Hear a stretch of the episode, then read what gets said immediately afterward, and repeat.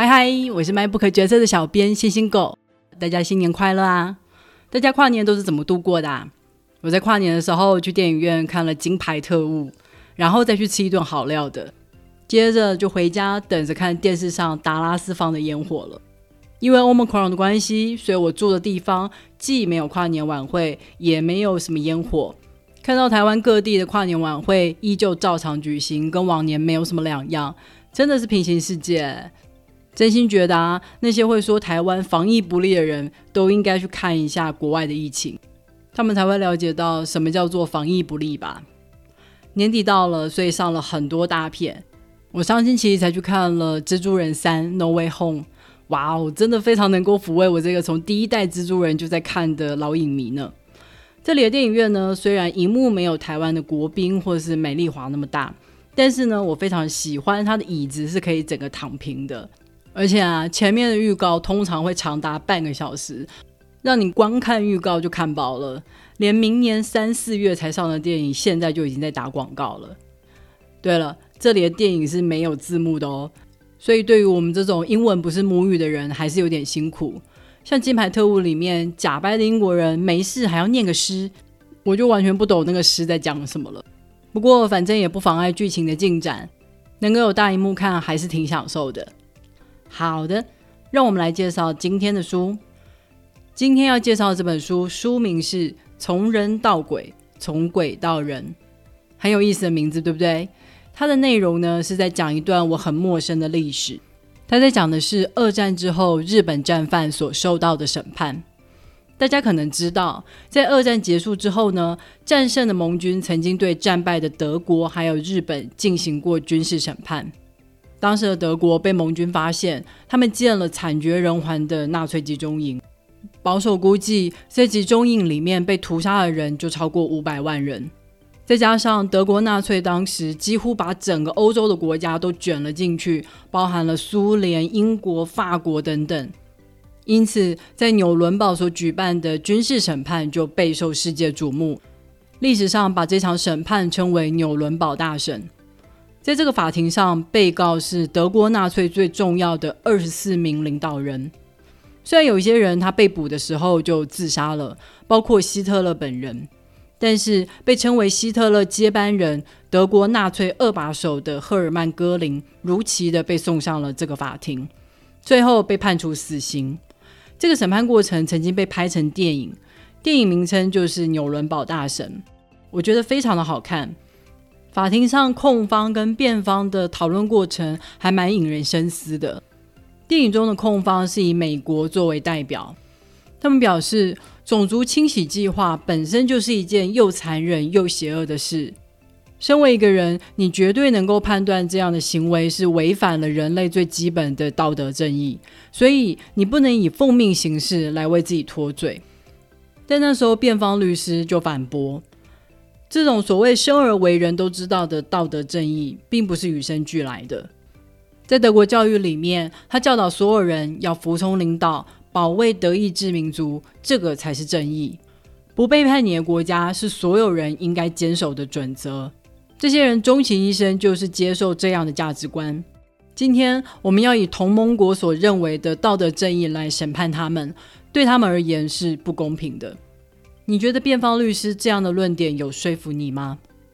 不论你有没有被说服，纽伦堡大审到今天都还是让人印象深刻、影响深远。相较之下，日本的东京大审似乎就有点被人遗忘在历史里面了。我觉得这里面最大的争议点就是日本的昭和天皇并不在审判的名单里面。这应该是同盟国跟日本做的最大的一场政治交易。盟军同意昭和天皇不用负任何的战争责任，以维持日本国内的稳定。即使所有人都心知肚明，昭和天皇他并不是一位虚伪的君主，他确实知道日本政府发动了太平洋战争，甚至他还直接指示干涉了日本政府的战争决策。如果东京大审里面的战犯像是东条英机被判有罪的话，那么日本天皇当然也应该是有罪的。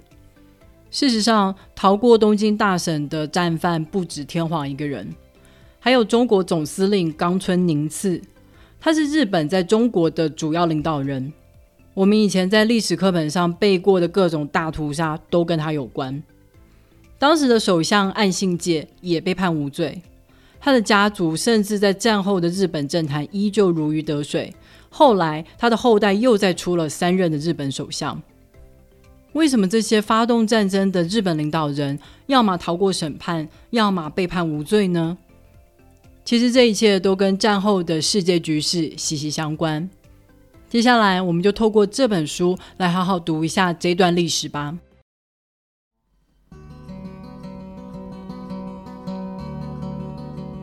就在一九四五年，美国在日本本土广岛与长崎投下了两颗原子弹，造成了毁灭性的打击之后，天皇就在六天之后宣布了无条件投降。但是与此同时，日本其他战场上的指挥官却对投降这个命令感到非常的茫然。就以中国的总司令冈村宁次为例，他甚至一开始还拒绝接受投降的命令，还在计划着做最后一次的攻击。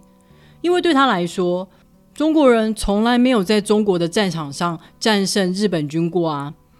日本军一路都是战胜者。这些在中国的军官没有像日本本土的人真的尝到被打败的感觉。现在却被迫接受天皇的命令，要无条件投降。他们当然觉得不甘心。他们明明尽忠职守，把工作干得很出色，结果现在却被牵连着要一起下台。同时间，在日本投降之后，中国又很快陷入了与共产党的内战。我们在冈村宁次的日记里面。居然可以看到，他很认真的在思考日本的军队应该要如何协助中国现代化，好一起抵抗共产党。我们来解释一下他为什么会有这样的心理。事实上，日本在战争之前就一直认为自己是亚洲最强大的力量，所以要领导其他国家一起组成东亚共荣圈。即使现在日本帝国战败了，他们仍然认为自己是领导者。所以愿意跟中国并肩作战，一起抵抗共产党。从这些指挥官的日记里面，可以很明显的感觉到，他们从来没有以战败者自居。如果说有什么焦虑的话，也是对于自身不幸的不满。这些人多年以来都在殖民地享受了特权还有地位，现在日本帝国瓦解了，他们想的是自己的未来应该要何去何从。事实上，他们把自己视为是帝国的受害者，而同样的，日本本土也一样弥漫着一股受害者的情绪。首先，以美国为首的盟军进行的东京大审，他们宣称要审判日本的违反人道罪还有战争罪。但日本民众会觉得，啊，你美国同样也轰炸我日本本土啊，甚至连台湾、菲律宾等日本的殖民地同样都没有放过。几乎把这些地方都炸成了平地，而且还在广岛跟长崎丢下了两颗原子弹，造成了近百万人的伤亡。这些事都没有人受到审判或是惩罚，那你凭什么单单只审判我日本人？更别说这些用来审判的法律也是战后才设的，就让日本人觉得你根本就是先射箭再画靶。东京大审只是战胜者在审判战败者。并不是基于所谓的人道跟正义，还有就是为了要让日本天皇能够顺利的被排除在外，所以一些身居高位的领导者就在皇室的保护下安然无事。东条英机长期以来都被视为日本发动太平洋战争的头号战犯，但在很多日本人的心里，认为他只是一个容易逮捕、能够逮捕的人，所以才被拿来当成看板人物。他们甚至会取消东条英机，连自杀都没有成功，根本就不是一个真正的武士。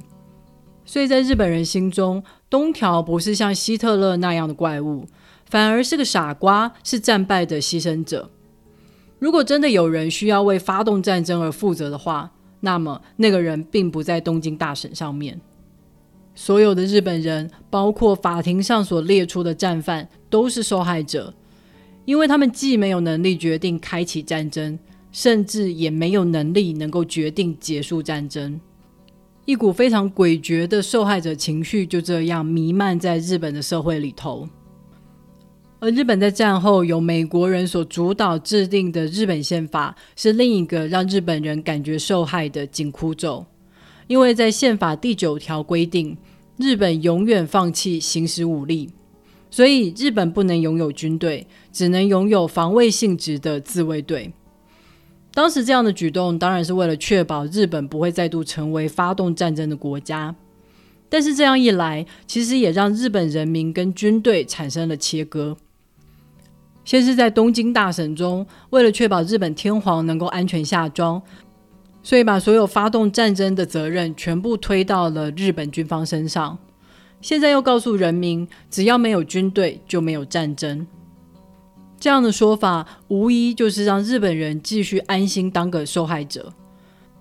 他们没有像德国人一样被逼着去思考，应该要如何做才能防止纳粹种族清洗的大屠杀事件再度发生。也没有机会去思考要如何透过教育让下一代的人明白人权的重要，还有战争的可怕。日本人只是被塞了一个很简单答案：不要有军队就好。但是军队是国家主权的象征之一啊，尤其是现在在中国威胁日渐增大的情况下，赞成修宪的日本人就渐渐越来越多，因为他们担心在紧急时刻，这条宪法会无法保障日本人的生命安全。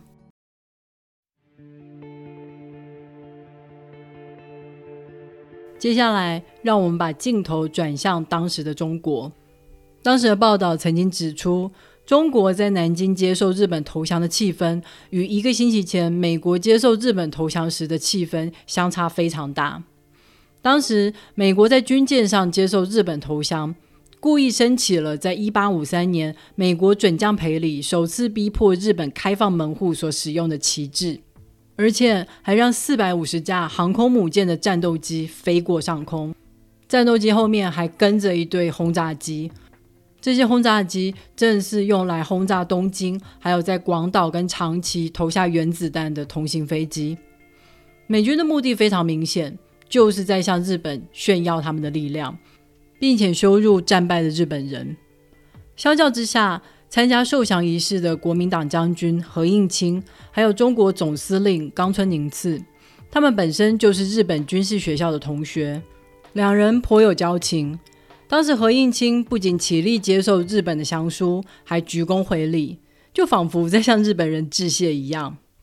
事实上，我们可以说，因为中国军队从来没有在日本人手上赢得过压倒性的胜利，所以击败日本人的感觉一点都不真实。他们也自认为只能称得上是惨胜。战后紧接而来的东京大审，身为主要战场之一的中国，当然要派出自己家的代表。但是当时的中国其实并没有熟悉国际法的专业人才。事实上，当时的中国才刚刚摆脱从大清帝国开始的一连串不平等条约。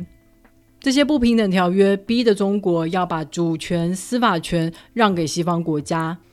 像是外国人在上海的租界闹事，就不必受到中国法治的管束。所以当时的中国人是非常厌恶西方的法律的。他们认为这些法律不过就是列强们用来压榨弱小国家的工具。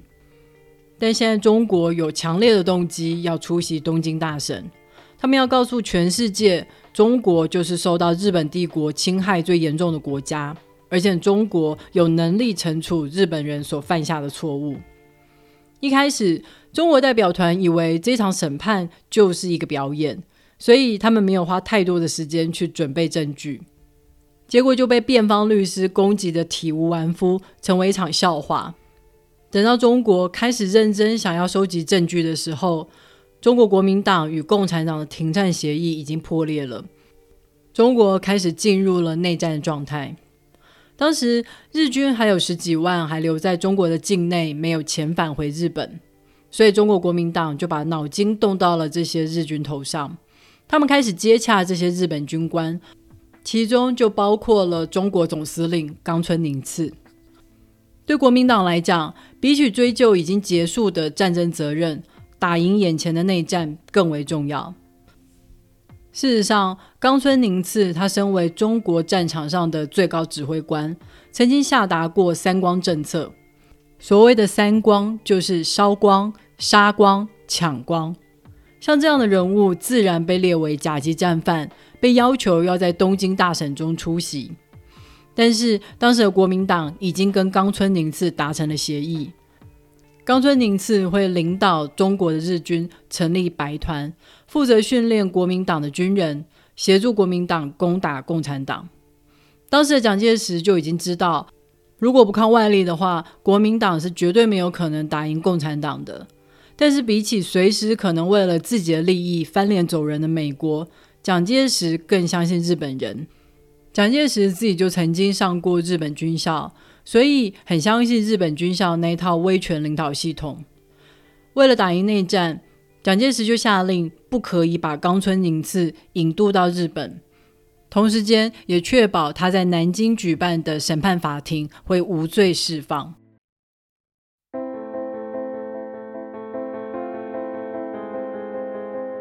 当时的东京大审主要审判的是甲级战犯，也就是战争的最高领导人。这些人决定发动战争，所以犯下了破坏和平罪。而在南京举行的是乙级还有丙级战犯的审判法庭。乙级战犯通常指的是那些下令虐待战俘平民，或是没有能够阻止暴行的指挥官。而丙级战犯则是实际虐待还有杀人的人。在南京的审判法庭上，最有名的审判应该就是关于南京大屠杀的审判了。事实上，南京大屠杀也不是一场单一的事件，日军其实是一路杀到南京城去。因为在日本的教育里面，他们从来没有被教育过要如何正确的处置战俘，所以在日本军人留下的日记里面就显示。日军他们根本没有建造可以收容战俘的营地，所以他们都是把战俘全部杀害，数目可能多达数万人。至于为什么要屠杀平民呢？日军指挥官是这么说的：因为当时投降的中国军人会装成平民躲在人群里面，所以他们接到的命令就是要全数处决，不能放过。当时日本媒体还有报道过。日本的军人举办了百人斩比赛，要看看一把军刀到底可以斩杀多少人。当时的报道登出了两名少校拿着刀的照片，这两名少校被捧为了英勇的战士英雄。不过，他们在法庭上都坚称，他们没有屠杀平民，他们杀的是中国军人。而所谓的百人斩也根本不是真的，只是当时的日本媒体夸张的报道而已。媒体借用他们的照片来鼓舞士气。我对这张照片的确颇有印象。看了这本书才知道，其实这张照片会广为流传，也是拜中国国民党之赐。中国国民党编辑了一本日军暴行目击录，将各式各样他们搜集来的证词、照片编辑成书。不过，因为这本书带有了宣传的性质。所以其中不乏一些看图说故事或是移花接木的内容，但是的确成功的把日本残暴的形象升值到人民的心中。虽然在审判的过程里面，辩方的律师有提出来，照片里面的衣服季节跟南京大屠杀发生的时间是不符合的。南京大屠杀发生是在冬天，而照片里面的衣服却是短袖。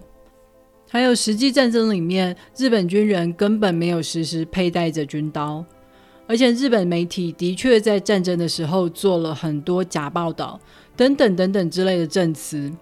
不过最后这两名少校都被判处了死刑，成为南京大屠杀的代表战犯。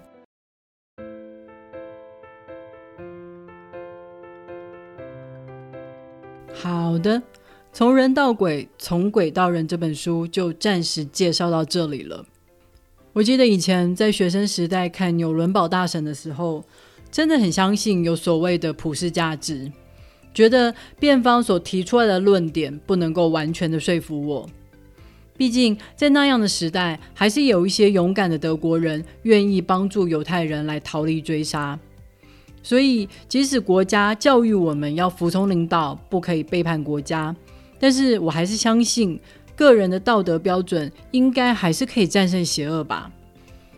但是这几年年纪渐长以后，反倒对于邪恶还有正义的那条界限没有那么肯定了，也能够理解平庸的邪恶是如何造成的。那些执行残忍命令的人，并非出于恶意所以行动，他们也不是失去良心、失去所有道德感的怪物。他们可能更想要的是去保护同僚、维护团队的运作。之前曾经看过一本书，他在讲一战的时候，场上的人开枪的比例不到三成，但是到了二次大战之后，开发出大型的武器，像是坦克，而这些大型的武器通常需要一个小队来执行攻击，结果这些命令的执行率比一战高出非常多。因为现在你想的不再是你应不应该扣扳机，扣下这个扳机会让多少人死亡。现在你想的变成现在要轮我扣扳机了。如果我不扣扳机的话，整个小队就会因为我而失败。我不能让小队任务失败。于是，一个残忍的命令就被执行了。这些人并非缺乏道德感，而是当时摆在他们心中的是别的价值。与此同时，我现在也会开始想，到底有没有绝对的正义？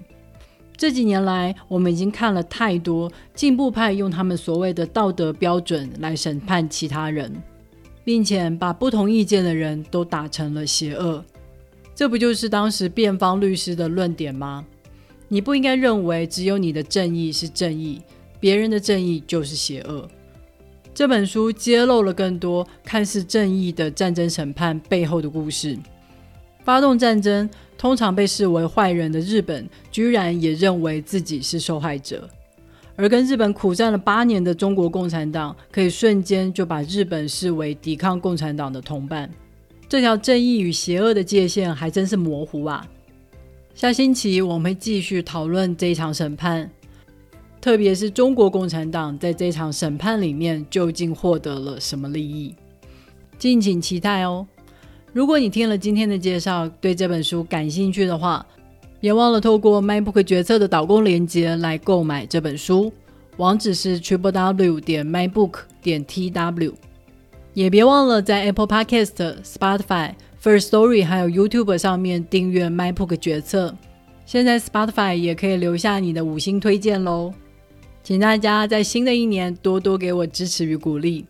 好的，那我们下一个礼拜再会喽，拜拜。